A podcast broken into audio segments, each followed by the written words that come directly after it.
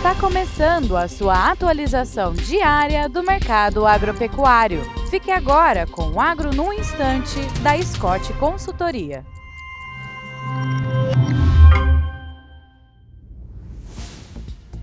Olá, estamos aqui para mais um Agro num Instante. Meu nome é Alcides Torres, eu sou engenheiro agrônomo e analista de mercado da Scott Consultoria. E o mercado do boi gordo? O mercado do boi gordo terminou essa semana com preços estáveis à alta, ou seja, a, a queda que a gente vinha assistindo há, há tempos, né?